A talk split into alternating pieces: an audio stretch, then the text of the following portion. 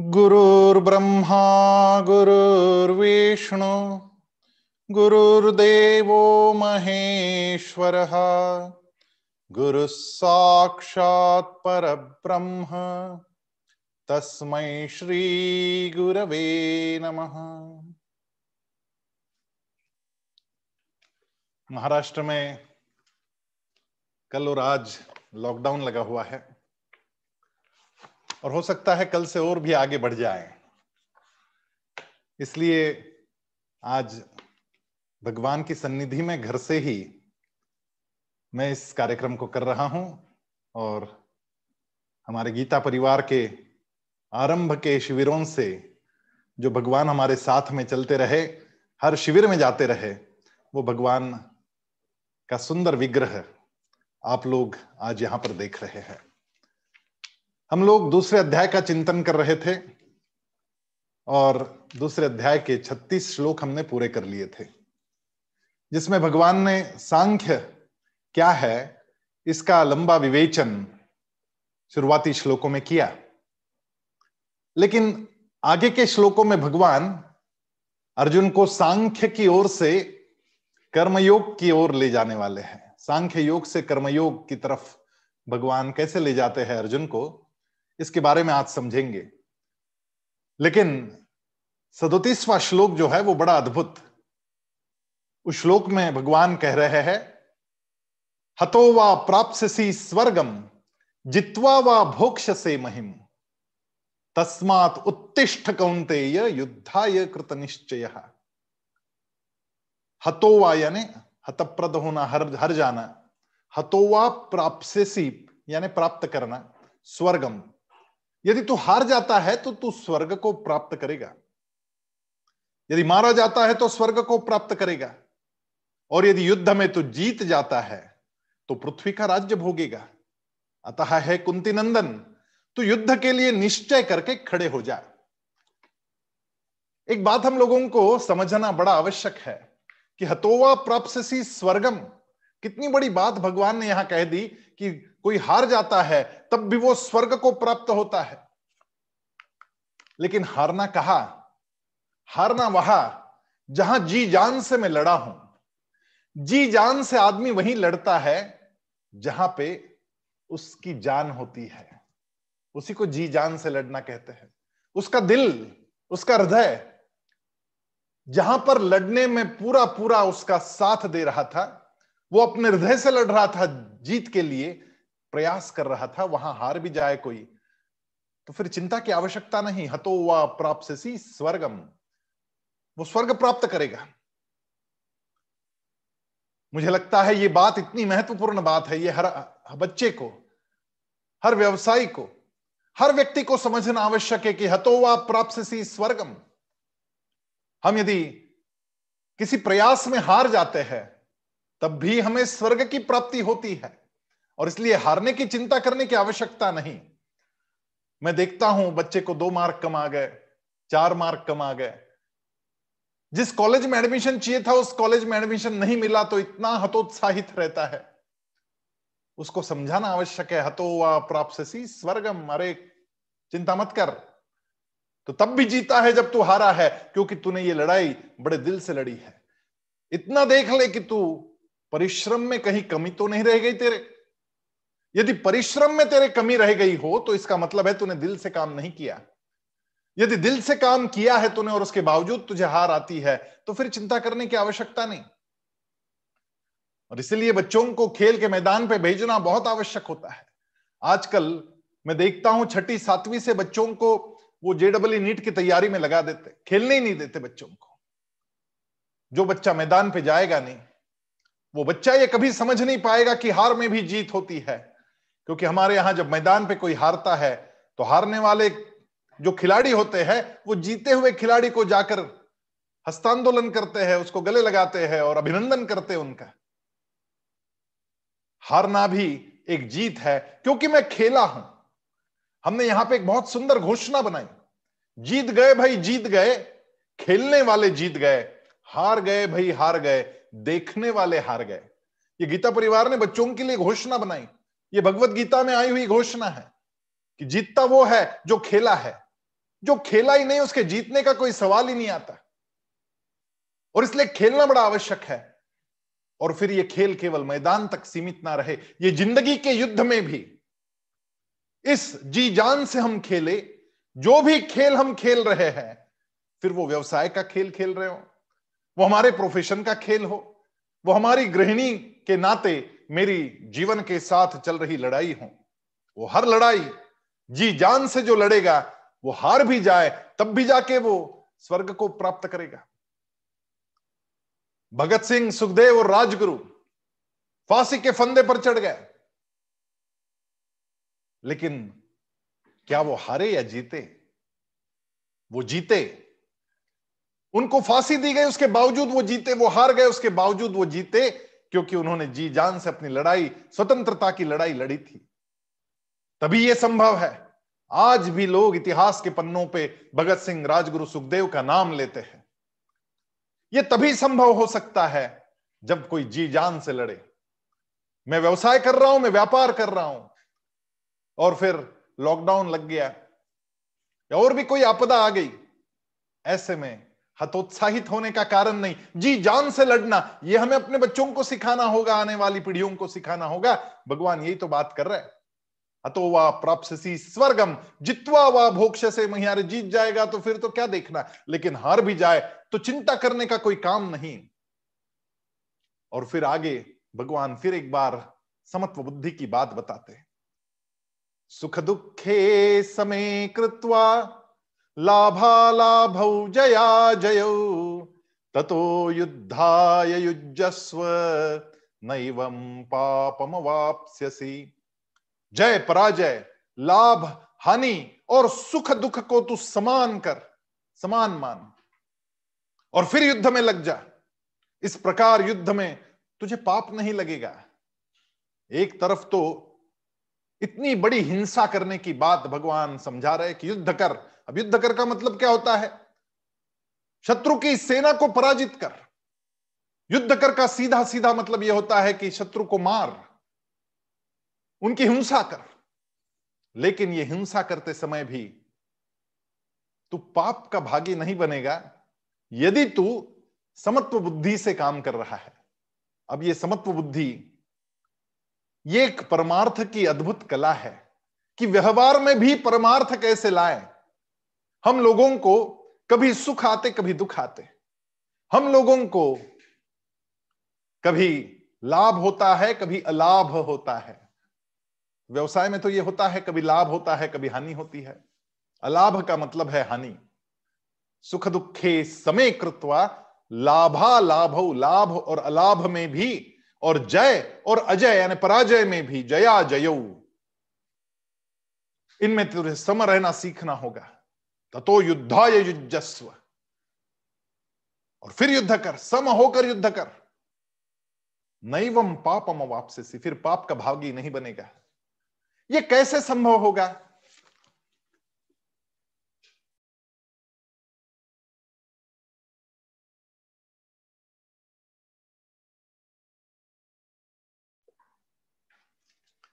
यह समझने की बड़ी आवश्यकता है कि हम लोगों को भगवान क्या समझा रहे हैं? लाभ, अलाभ, जय, पराजय, सुख, दुख, हर चीज़ में सम रहना यह सम रहना अंदर की बात है, ये बाहर से नहीं आती। ये अपने मन में चलने वाली बात है।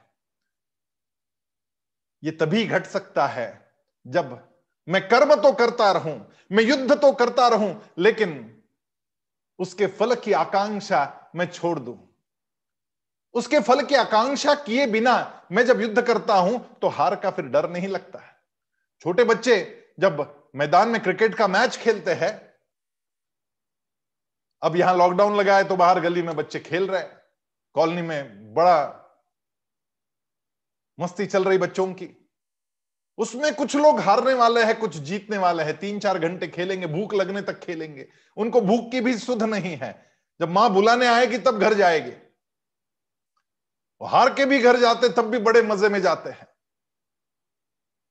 क्या हम हमारे वास्तव जीवन में भी इसका अनुभव कर सकते हैं? लाभा लाभो, जया जयो। कर सकते हैं, लेकिन उसके लिए अंदर एक विशेष बुद्धि का होना, एक विशेष मन का होना बड़ा आवश्यक है। वो विशेष बुद्धि क्या है? भगवान आगे उसी की बात समझाने वाले हैं। ये शाते विहिता सांख्ये। बुद्धिर्योगे त्विमाम शृणु। बुद्ध्या युक्तो यया पार्थ। कर्म बंधम प्रहास्यसी। कर्म बंध कर्म बंध से मुक्ति। मैं काम तो करूँगा। पूरा ज़ोर लगा के हृदय से काम करूँगा। लेकिन उसकी उसके फल की अपेक्षा नहीं। हे पार्थ, यह समबुद्धि तेरे लिए सांख्य योग में कही गई, और अब तू इसको कर्मयोग के विषय में सुन, जिस समबुद्धि से युक्त हुआ तू कर्म बंधन का त्याग कर देगा। भगवान ने इकतीसवें से सैतीसवें श्लोक तक कर्तव्य विज्ञान यानी धर्मशास्त्र अर्थात कर्म का वर्णन किया।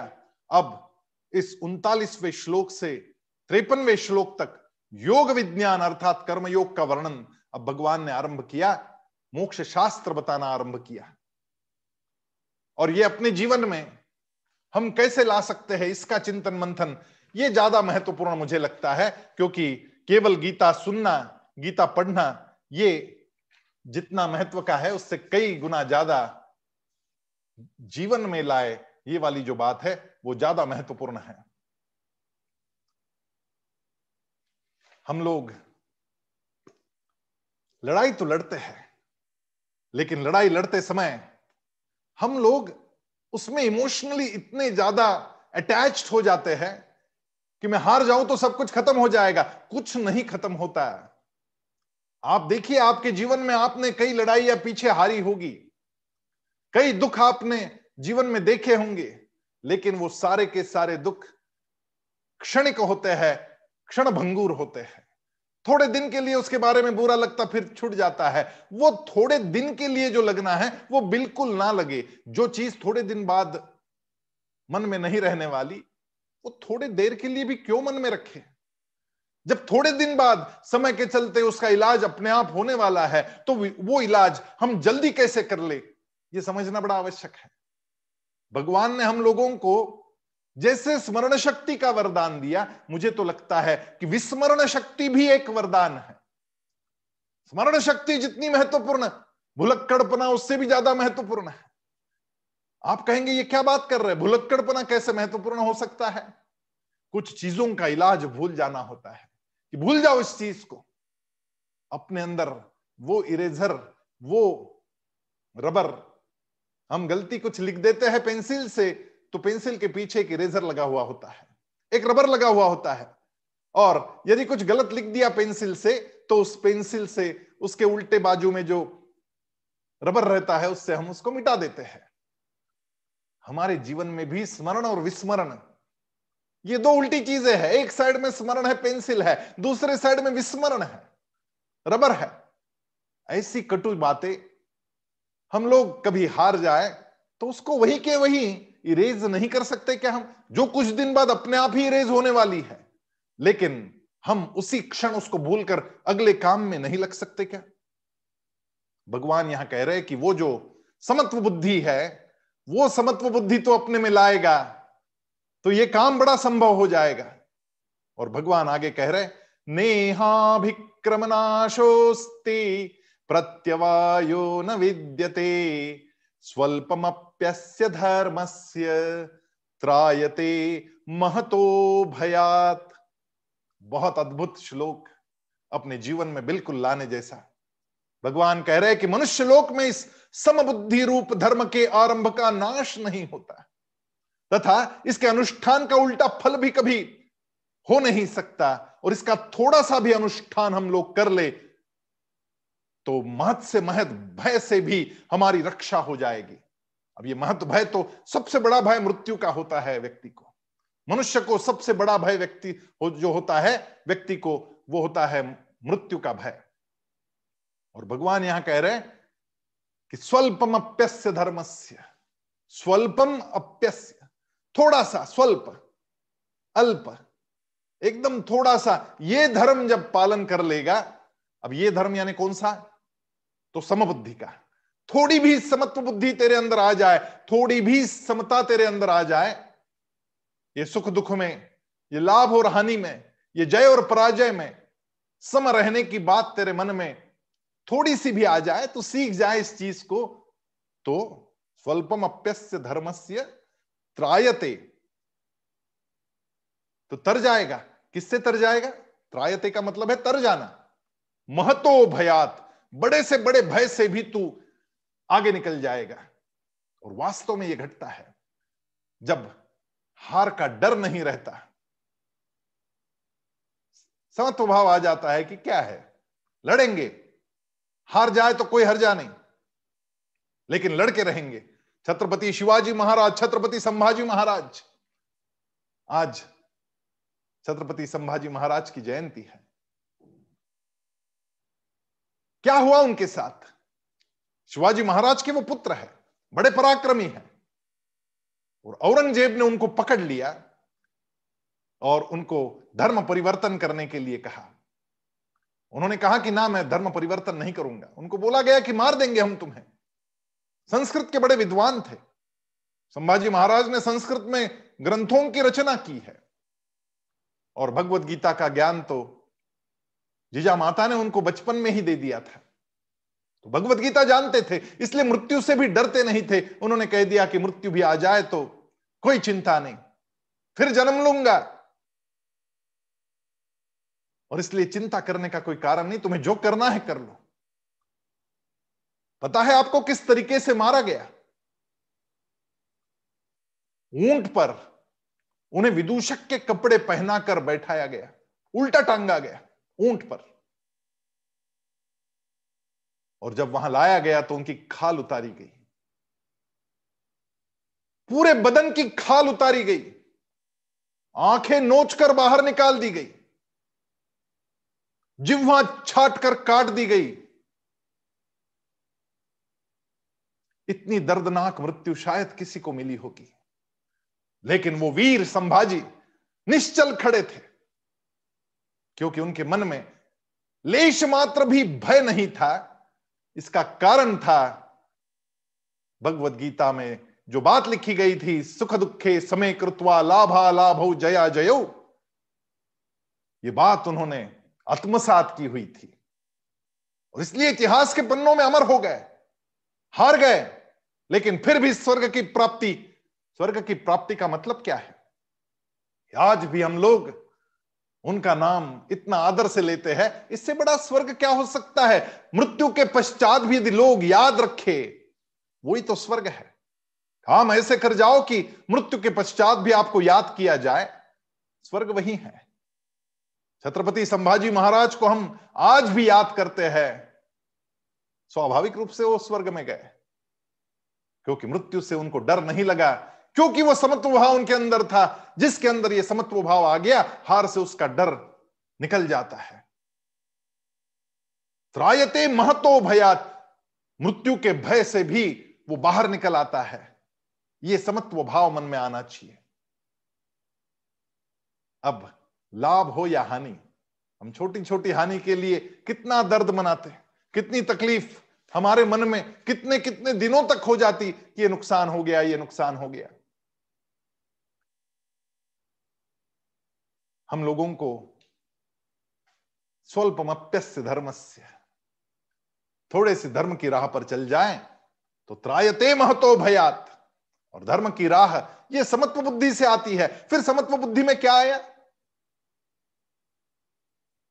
सभी भूत मात्रों के प्रति भी समता मन में आए। और अब गर्मी के दिन है तो मेरे छत पर चिड़ियों के लिए मैं पानी भर के रखूँगी। मेरे आँगन में आने वाले गाय कुत्ते के लिए मुझे पानी भर के रखना होगा। यह समत्व भाव है। और ऐसा काम यदि हम लोग जीवन भर करते रहे तो त्रायते महतो भयात, अंदर से आने वाला जो समाधान है, वो समाधान मृत्यु के समय भी हम लोगों को निश्चल रखता है। हम लोगों के वो समाधान के भाव ही हमारी सारी कामनाओं को नष्ट कर देता है। अड़चन में किसी को मदद करना, भूखे को भोजन देना, पौधे को पानी देना, बीमार की सेवा करना, अच्छे काम के लिए दान देना, समय का दान, श्रम का दान, श्रेय का दान, रक्त का दान, हमारे अंगों का दान, देह का दान, ये सारी चीज़ें दान में आती है। ये सारा ही धर्म है। और इस प्रकार का धर्म जब अंदर आता है तो त्रायते महतो भयात। हमारे पंजाब के दो बच्चे जोरावर सिंह और फतेह सिंह। क्या उम्र थी उन बच्चों की? छह साल का, आठ साल का बच्चा नवाब ने पकड़ लिया और कह दिया कि धर्म का परिवर्तन करो। अपनी दादी गुजरी देवी से उन्होंने सीख ली थी कि धर्म क्या होता है। डरे नहीं बच्चे मृत्यु से। उन्होंने कहा, जो करना कर लो, हम धर्म परिवर्तन नहीं करेंगे। इनको मारने की सूचना दी गई। तब वहाँ पर जो धर्मगुरु थे उनके उन्होंने कहा कि छोटे बच्चों को मारने की इजाज़त कुरान नहीं देता। तब उस नवाब ने भरे चौक में चारों बच्चों, वो दोनों बच्चों की चारों ओर से दीवार खड़ी करना शुरू किया कि इनको चिन दो, मारो मत, बंद कर दो इनको दीवार के अंदर। और चारों बाजू से दीवार ऊपर उठना शुरू हुई। जब छोटे भाई के गले तक दीवार आती है तो बड़ा भाई रोने लगता है, उसके आँखों से झरझर झरझर आँसू बहने लगते छोटा भाई अपने बड़े भाई के पास देखकर कहता है कि भैया, डर गए मृत्यु से, दर्द हो रहा है तुम्हें, रो क्यों रहे हो? तुम्हारे आँखों में आँसू शोभा नहीं देते। तो बड़ा भाई छोटे भाई की तरफ़ देखकर बोलता है, भैया तो बड़ा भाग्यशाली है, ये मृत्यु से मैं नहीं डरता, मृत्यु मुझसे डरती है। और इसीलिए तुम मुझे पहले गले नहीं लगाना चाहती, तेरे गले तक पहुँच चुकी है वो मृत्यु। वो दीवार तेरे गले लग गई। वो मेरे गले पहले लगनी चाहिए थी, क्योंकि मैं पहले इस पृथ्वी तल पर आया। मैं बड़ा हूँ तो जाने का अधिकार भी मेरा पहला, लेकिन तू पहले जा रहा है। इस बात का रोना आ रहा है मुझे। इस बात का दर्द है मुझे कि मेरे पहले तू जा रहा है, जबकि तेरे पहले मैं आ चुका हूँ। मृत्यु से मैं नहीं डरता। त्रायते महतो भयात। इसको कहते हैं कि मृत्यु पर भी विजय प्राप्त कर लेना। जोरावर सिंह और फतेह सिंह ऐसे शेर थे। वो पंजाब में लड़े, गुरु गोविंद सिंह के चारों बच्चे, अजीत सिंह, जुझार सिंह, फतेह सिंह और जोरावर सिंह, ये चारों बच्चे लड़े। पंजाब में इसलिए मुगलों का आक्रमण पंजाब तक रुक गया और भारतवर्ष बच गया। यह हम लोगों को समझने की बड़ी आवश्यकता है। और इसलिए भगवान कह रहे कि बुद्धि कैसी होनी चाहिए? इकतालीसवें श्लोक में भगवान कह रहे व्यवसायत्मिका बुद्धि, रेकेह कुरुनंदन बहुशाखाहनंताश्च बुद्धयो व्यवसायी नाम हे कुरुनंदन कुरुनंदन यानी अर्जुन हे कुरुनंदन इस समबुद्धि की प्राप्ति के विषय में निश्चय वाली बुद्धि एक ही होती है, जिनका एक निश्चय नहीं है, ऐसे मनुष्यों की बुद्धियाँ अनंत और बहुत शाखा वाली होती है। समता की प्राप्ति उसी को होती है, जिसका उद्देश्य एक होता है। अनेक उद्देश्य कामनाओं के कारण होते हैं।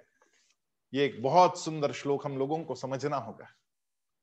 व्यवसायत्मिका बुद्धि रेके एक कुरुनंदन ये एक बुद्धि निश्चयात्मक बुद्धि व्यवसायत्मिका यानी निश्चय वाली बुद्धि कि मैं ये करके रहूँगा, ये निश्चय। मुझे कल मेरे एक मित्र का फ़ोन आया कि पता नहीं क्या हो रहा है मेरे साथ, मुझे रात को नींद नहीं आती। मैंने उसे समझाया कि फिर क्या करता है तो बोले, गोली लेकर सो जाता हूँ। गोली लेकर सोते हो, नींद की गोली। नींद की गोली के कितने दुष्परिणाम हैं। और हमारा योग शास्त्र कहता है कि उसकी आवश्यकता नहीं, हमें रात को बहुत अच्छी नींद आनी चाहिए। लेकिन नींद नहीं आती, इसका कारण होता है हमारी बुद्धि में, हमारे मन में अनेक विचार एक साथ चलते हैं। उलझ जाते हैं हम उन अनेक विचारों में। क्षण में ये विचार आया, उसके बाद वो विचार आया, और विचारों की वो श्रृंखला रुकती ही नहीं तो नींद कैसे आएगी? उलझ गए जैसे बालों में गुत्ता हो जाता है ना, या किसी डोरी का गुत्ता हो जाता है, उलझ जाती डोरी एक दूसरे में। वैसे विचार उलझ जाते एक दूसरे में। और जब विचार एक दूसरे में उलझ जाते तो नींद नहीं आती। भगवत गीता में इसका इलाज बताया है। भगवत गीता कहती है कि सोने से पहले अपने आप को शांत करना सीखो। अपने मस्तिष्क के तनाव को ढीला करना सीखो। योग के मार्ग पर चलो। और फिर प्राण और अपान को सम करो। प्राणापानो समो कृत्वा नासाभ्यंतर चारिनो प्राण और अपान को समान करके हमारी नासिका के अग्र पर हमारे मन को एकाग्र करना सीख लो। एक डेढ़ मिनट के लिए बस इतना करके देखो, बढ़िया नींद आ जाती है। थोड़ा प्राणायाम प्राणायाम पराम कृत्वाम प्राणायाम करना बड़ा आवश्यक। और ये प्राण और अपान को सम करने की विधा, अपने मस्तिष्क को ढीला करने की विधा, और निश्चयात्मक बुद्धि, व्यवसायत्मिका बुद्धि, एक कुरुनंदन, वो एक बुद्धि, बहुत सारे विचार एक साथ जब हमारे मन में चलते हैं, तब गड़बड़ हो जाती है। और इसलिए हम लोगों को ये व्यवसायत्मिका बुद्धि कैसे आएगी? निश्चयात्मक बुद्धि हमारे अंदर कैसे आएगी? ये देखना हमारे लिए बड़ा आवश्यक है। व्यवसायत्मिका बुद्धि एक कुरुनंदन। जिनके मन में एक साथ बहुत ज़्यादा सोच चलती है, वो कुछ बहुत बढ़िया काम नहीं कर सकता। जिसके अंदर एक ही बात का निश्चय हो गया कि अब बस ये काम मैं करके रहूँगा, वो उस काम को पूरा करके रहता है। एक बहुत बड़ा मैनेजमेंट का तंत्र बताया गया। जिसने अपने लिए एक टारगेट सेट किया, वो उस एक टारगेट को पूरा करके रहता है। जिसने दो टारगेट अपने लिए सेट किए कि मैं दो चीज़ें करूँगा तो वो एक बढ़िया कर लेता, एक थोड़ी सी आगे पीछे रह जाती है। जिसने तीन टारगेट सेट कर लिए, उसके एक तो पूरा हो ही जाता है, दूसरा थोड़ा सा हो जाता है, तीसरा हो नहीं पाता। और जिसने अपने लिए दस टारगेट एक साथ सेट कर लिए, उसका एक भी टारगेट पूरा नहीं होता क्योंकि उसकी बुद्धि बढ़ जाती है दस चीज़ों में। ये मैनेजमेंट का टेक्निक है। मॉडर्न मैनेजमेंट की किताबों में लिखा गया, एक साथ दस चीज़ें करना चाहेंगे तो उसमें से एक भी पूरी नहीं होती। आपके मन में निश्चय एक होना चाहिए कि ये एक चीज़ के अब मैं पीछे लगने वाला हूँ। और फिर भारतीय धर्मशास्त्र सिखाता है कि मेरा अंतिम उद्देश्य, मेरा लास्ट टारगेट क्या होना चाहिए? मोक्ष की प्राप्ति। ये मेरा लास्ट टारगेट है। और इसलिए मेरा पूरा जीवन फिर मोक्ष की प्राप्ति के लिए दिन भर हरिभजन करने को नहीं कहा। भगवान स्वयं यहाँ पे कुछ बात कर रहे हैं। उस बात को समझना बड़ा आवश्यक है। भगवान ने हरिभजन करने को नहीं कहा। उस निश्चयात्मक बुद्धि के साथ में कर्तव्य के पथ पर चलने को कहा। कि तुम तुम्हारा काम करते रहो। तुम तुम्हारा काम करना है। काम करते रहेंगे तो उस ध्येय तक अपने आप पहुँच जाओगे। भगवान समझा रहे अर्जुन को यामिमाम पुष्पिताम वाचम प्रवदंत्य विपश्चित, वेदवादरता पार्थ नान्यदस्ती वादिन। कामात्मान स्वर्ग परा जन्म कर्म फल प्रदाम क्रिया विशेष बहुलाम भोगैश्वर्य गतिम प्रति।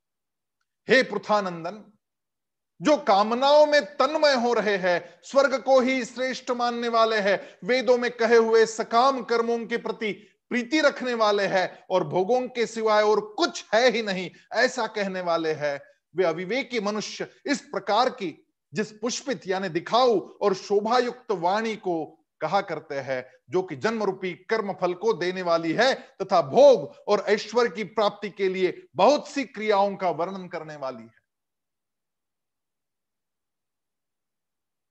सकाम कर्म। भक्ति भी सकाम करते लोग कि मुझे ये मिल जाए तो भगवान मैं तुम्हारे लिए ये कर दूँगा। मुझे वो मिल जाए तो तुम्हारे लिए वो कर दूँगा। अरे, भगवान सब देने वाले हैं, आप चिंता मत करो। आप भक्ति करते रहो और भगवान सब कुछ आपके लिए लाकर दे देंगे। भगवान के साथ ये सौदा नहीं करो। ऐसे सौदागर जो होते हैं, वो कामनाओं के पीछे लगे हुए हैं कि मुझे ये चाहिए, मुझे वो चाहिए। और वेदों में भी ये सकाम कर्म बताए गए, सकाम उपासनाएँ बताई गई, लेकिन उसके पीछे लगने वाला श्रेष्ठ नहीं होता। उसके आगे बढ़ना होगा, क्योंकि स्वर्ग हमारा उद्दिष्ट नहीं। स्वर्ग से भी ऊपर और भी चीज़ें हैं, और भी लोग हैं। देवलोक अंतिम लोक नहीं है। देवलोक से तो वापिस आना पड़ता है। लेकिन देवलोक के ऊपर जो लोग हैं, उनसे वापिस आने का कोई कारण नहीं रहता। वहाँ पहुँचने की बात मैं सोच रहा हूँ या नहीं? भगवान कह रहे भोग ऐश्वर्य पसक्ता नाम तया परुत चेतसाम व्यवसायत्मिका बुद्धि समाधव न विधीयते। उस पुष्पित वाणी से, ये जो पीछे बताया गया सब, वो पुष्पित वाणी से जिसका अंतकरण हर लिया गया है, अर्थात भोगों की तरफ़ खींच गया है, और जो भोग तथा ऐश्वर्य में अत्यंत आसक्त है, उन मनुष्यों की परमात्मा में एक निश्चय वाली बुद्धि हो ही नहीं सकती। स्वयं भगवान अपनी बात यहाँ पे कह रहे कि जो सकाम उपासना में लग गए, जो केवल मुझे ये मिलेगा इसलिए मैं ये कर रहा हूँ, ऐसे कर्म में लग गए, उनकी बुद्धि भगवान में स्थिर नहीं हो सकती। भगवान में बुद्धि को स्थिर करना है तो सबसे पहले कर्म फल को निकालना होगा कर्म फल की आसक्ति से बाहर आना होगा, उस संग से बाहर निकलना होगा। भोग और ऐश्वर्य यानी संग्रह, की आसक्ति कल्याण में मुख्य बाधक है। सांसारिक भोगों को भोगने तथा रुपयों आदि का संग्रह करने वाला मनुष्य अपने कल्याण का निश्चय कभी कर नहीं सकता। फिर कल्याण करना तो दूर ही रहा, इसलिए भगवान निष्काम भाव, यानी योग का अन्वय व्यतिरेक से वर्णन करते हैं। आगे भगवान कह रहे त्रैगुण्य विषया वेदा, निस्त्रैगुण्यो भवार्जुन निर्द्वंद्वो नित्य सत्वस्थो निर्योग क्षेम आत्मवान वेद तीन गुणों के कार्य का ही वर्णन करने वाले है। हे अर्जुन, तू तीनों गुणों से रहित होकर, राग द्वेषादि द्वंद्वों से रहित हो जा, निरंतर नित्य वस्तु परमात्मा में स्थित हो जा योग क्षेम की चाहना भी मत रख परमात्मा परायण हो जा। जब तू भगवान की इच्छा से चलेगा भगवान के लिए ही अपने कर्म अर्पण करता हुआ आगे बढ़ेगा। तो वेदों में, जिस अंश में सकाम भाव का वर्णन है, उसका त्याग करके तू निष्काम भाव को ग्रहण करेगा। निष्काम भाव से तू तीनों गुणों से अतीत, यानी गुणातीत, आप, हम लोगों ने पिछले सत्र में समझा था कि तीन गुण तो है, सत्वगुण, रजोगुण और तमोगुण। उनसे भी ऊपर जाने की बात भगवान कहते कि गुणातीत तो हो जाओ, तीनों गुणों का विच्छेद करके तो नित्य रहने वाली चिन्मय सत्ता में अपनी स्वाभाविक स्थिति का अनुभव कर, योग और क्षेम की कामना का भी त्याग कर दे, क्योंकि कामना मात्र बंधन कारक है। इसका मतलब ये तो नहीं है कि हमें वो योगक्षेम मिलेगा नहीं। भगवान स्वयं आगे कहने ही वाले हैं कि योगक्षेम वहाम्य हम अरे उसका योग और उसका क्षेम में वहन करता हूँ। हमें पता नहीं हम किसके भाग्य का खाते एक ही घर में पाँच अलग अलग भाई होते। कोई बहुत ज़्यादा काम करता, कोई बहुत कम काम करता है। लेकिन पाँच भाइयों में मुट्ठी बंद एक ही हो कि हम एक दूसरे के साथ चलेंगे। क्योंकि पता नहीं कौन किसके भाग्य का खा रहा है। हो सकता है कि कोई हमारे परिवार में ऐसा भी हो कि उसमें कुछ कम क्षमताएँ हैं। लेकिन बड़ा भाग्य लेकर आया है। क्षमताएँ कम है, लेकिन भाग्य लेकर आया है कम। बड़ा भाग्य लेकर आया है, क्षमताएँ कम लेकर आया है। ऐसे भी व्यक्ति अपने भाग्य के कारण परिवार का उदय कर देते इस बात को समझना बड़ा आवश्यक है, क्योंकि योग क्षेमम वहाँ में हम भगवान स्वयं इस बात को कहते हैं कि योग और क्षेम मैं वहन करता हूँ। खैर, इसका मतलब ये नहीं कि जिसमें क्षमता है वो पराक्रम ही ना करे। भगवत गीता पराक्रम का शास्त्र है। भगवत गीता कर्म योग का शास्त्र है। केवल कर्म का नहीं कर्म योग का। और ये कर्म योग ज़्यादा महत्वपूर्ण है। भगवान कह रहे आगे यावान अर्थ उदपाने, सर्वत संप्लुतोदके, तावान सर्वेशु वेदेशु ब्राह्मणस्य विजानतः। सब तरफ़ से परिपूर्ण महान जलाशय के प्राप्त होने पर छोटे गड्ढे में भरे जल से मनुष्य का जितना प्रयोजन रह जाता है, अर्थात कुछ भी प्रयोजन नहीं रहता, बड़ा तालाब है पानी पीने के लिए तो छोटे गड्ढे का पानी कौन पिएगा? वेदों और शास्त्रों को तत्व से जानने के बाद ब्रह्म ज्ञानी का संपूर्ण वेदों में भी उतना ही प्रयोजन रहता है, जितना छोटे गड्ढे के लिए बड़ा तालाब मिलने पर रहता है। हमारे शास्त्र सीढ़ी है, वो अंतिम उद्देश्य नहीं, वो रास्ता है, वो गंतव्य नहीं। रास्ते का उपयोग रास्ते जैसा हो। रास्ते को ही हम लोग गंतव्य स्थान ना समझ ले, अंतिम टारगेट अलग है। मुझे यहाँ से किसी शहर जाना है, समझ लीजिए मुझे बंबई जाना है, और मैं रास्ते पे चला जाऊँ और बीच रास्ते में रुक जाऊँ कि आ गया मुंबई, ऐसे नहीं होगा। मुंबई आने में तो समय है, रास्ता साधन है, साध्य मुंबई है। उसी प्रकार हमारे शास्त्र जो है, वो साधन है। साध्य क्या है? भगवान की प्राप्ति, मोक्ष का मार्ग। मोक्ष, यह हमारा साधन है। और शास्त्र मोक्ष का मार्ग है। वेद मोक्ष का मार्ग है। हमें सिखाएगा, लेकिन वही रुकने की आवश्यकता नहीं। इस श्लोक में ऐसे महापुरुष का वर्णन हुआ है, जिसे परम विश्राम की प्राप्ति हो गई है। परम विश्राम की प्राप्ति होने पर फिर किसी क्रिया तथा पदार्थ की आवश्यकता नहीं रहती। अब यहाँ पे यह मत समझना कि अब मुझे भी वेदों की आवश्यकता नहीं, मैं तो पहुँच गया। लोग बड़ा अपने मन का अर्थ निकालने में चालाक होते हैं। अब जब भगवान ने स्वयं कह दिया कि वेदों का आप कोई उपयोग नहीं तो छोड़ो वेद और निकलो आगे। ऐसी बात नहीं है। ये किसके लिए कहा गया? ये उसके लिए कहा गया जो बंबई पहुँच चुका है, उसको अब रोड के बारे में सोचने की ज़रूरत नहीं। जिसको बंबई पहुँचना है, उसको तो रोड के बारे में सोचना ही होगा। तो हम अभी पहुँचे नहीं है, उस रास्ते पर है तो रास्ते पर तो वेद और शास्त्र हमारे साथ चलेंगे। लेकिन जब वहाँ पहुँच जाएँगे तो वेद और शास्त्रों की भी आवश्यकता नहीं रहेगी। भगवान आगे सबसे महत्वपूर्ण श्लोक की तरफ़ बढ़ रहे भगवान कह रहे कर्मण्येवाधिकारस्ते मा फलेषु कदाचन, मा कर्म फल हेतुर्भूर्मा ते संगोस्त्व कर्मणि कर्तव्य कर्म करने में तेरा अधिकार है, फलों में कभी नहीं। अतः तू कर्म फल का हेतु भी मत बन और तेरी कर्म न करने में भी आसक्ति ना हो। क्लियर कट वर्डिक्ट है। बहुत क्लियर बताया कि कर्म नहीं करना ऐसा बिल्कुल सोचना मत। तू कर्म करते रहना, बस कर्म फल की अपेक्षा का त्याग कर दे। भगवान ये बिल्कुल भी नहीं कह रहे कि तुझे कर्मफल नहीं मिलेगा। तू यदि पूरे दिल से लगा हुआ है किसी काम में तो कर्म फल तुझे अवश्य मिलेगा, लेकिन उसकी कामना से तू कर्म कर रहा है, इस बात को मत सोच। यदि तू आम का बीज बो रहा है तो आम का ही पेड़ निकलेगा, इसमें कोई दो राय नहीं। लेकिन बबुल का बीज बो रहा है तो बबुल ही निकलेगा। तो फल तो वही मिलेगा जो बीज बो रहा है।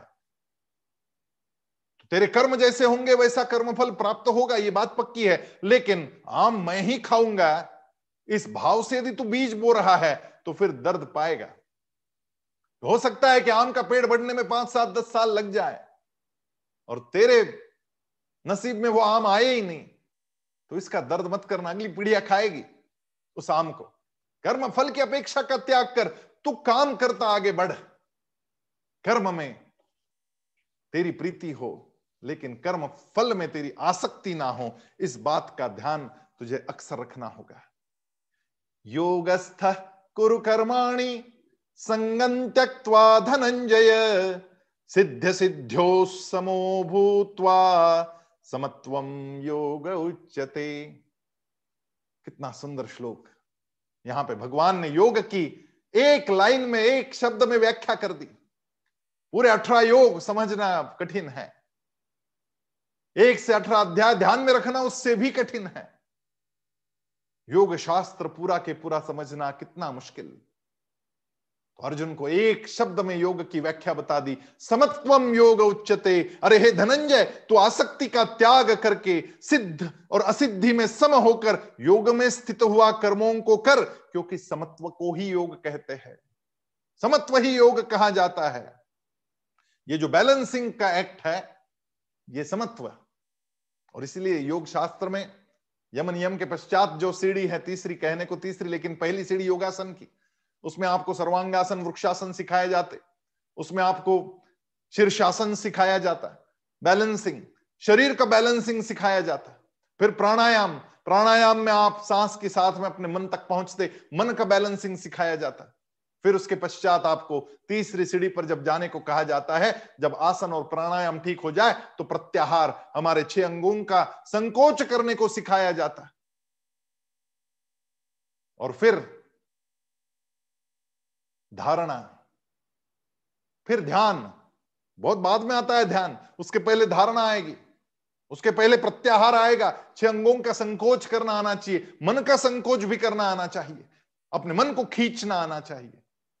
गलत रास्ते पे जा रहा है तो खींच लो पीछे। ये व्यवसायत्मक बुद्धि जो है, ये निश्चयात्मक बुद्धि हमारे अंदर आना, ये बहुत बड़ी आवश्यकता है। भगवान कह रहे कि समत्व ही योग है। आसनों से उसका आरंभ होता है, प्राणायाम से मन तक पहुँचते। लेकिन हमारी हर कृति में वो समत्व आ जाए, हमारा मन ही समत्व से भर जाए। फिर सुख में और दुख में मैं सम रहता हूँ।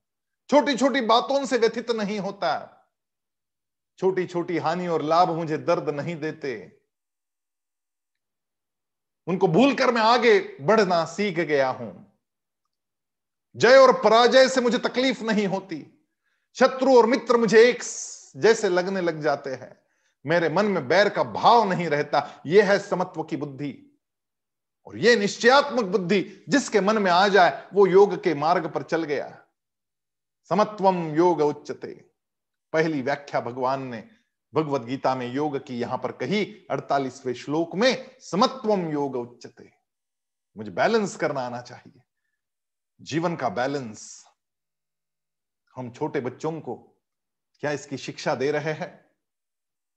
हमने गणित पढ़ाया, हमने गणित में इक्वेशंस इक्वल करने को सिखाया, लेकिन जीवन का इक्विबली इक्विलिब्रियम जो है, वो सिखाने से हम चुक गए।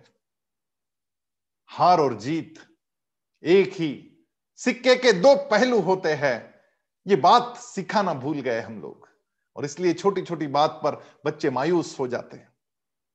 भगवान आगे कह रहे दुरे नवरं कर्म बुद्धि योगा धनंजय बुद्ध शरणमन्विच्छ, कृपणा फल हेत बुद्धि योग यानी ये समता का योग जो है बुद्धि योग की अपेक्षा सकाम कर्म दूर से ही निकृष्ट है, अत्यंत निकृष्ट है। अतः हे धनंजय, तू बुद्धि यानी समता का आश्रय ले, क्योंकि फल के हेतु बनने वाले अत्यंत दीन है। योग की अपेक्षा कर्म दूर से ही निकृष्ट है, उनकी परस्पर तुलना नहीं हो सकती। योग नित्य, निरंतर जो का त्यो रहने वाला अविनाशी है। और कर्म आदि अंत वाला नाशवान है। फिर उनकी तुलना हो ही कैसे सक, सकती है? योग की प्राप्ति कर्मों के द्वारा नहीं होती। प्रत्युत कर्म तथा कर्म फल के साथ संबंध विच्छेद करने पर होती है।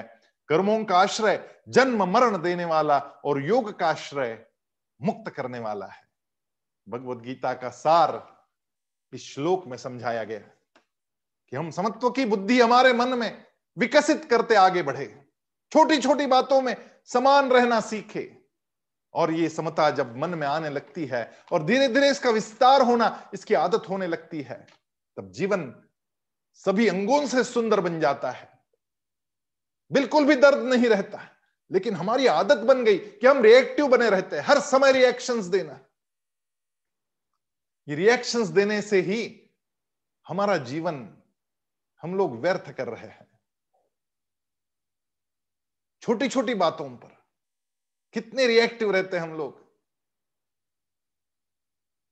एक सांप निकल गया उस सांप के निकलते इतने उछलते कूदते हैं लोग कि पता नहीं क्या हो गया घर में। अरे सांप ही तो निकला है, वो भी एक जीव है। समत्व का भाव रखो, वो भी उसका भी अधिकार है, उसके जंगल में हमने आके अपना घर बनाया। तो वो तो रहेगा यहाँ। लेकिन इतने उछलते कूदते हैं लोग, पता नहीं पसीना पसीना हो जाते। छोटा सा एक्सीडेंट देख लिया। छोड़ो इंजेक्शन को भी डरते लोग। अब ये कोरोना वायरस का वैक्सीन लेना है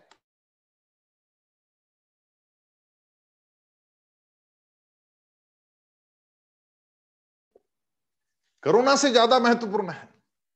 वैक्सीन लेना। लेकिन इंजेक्शन का डर है।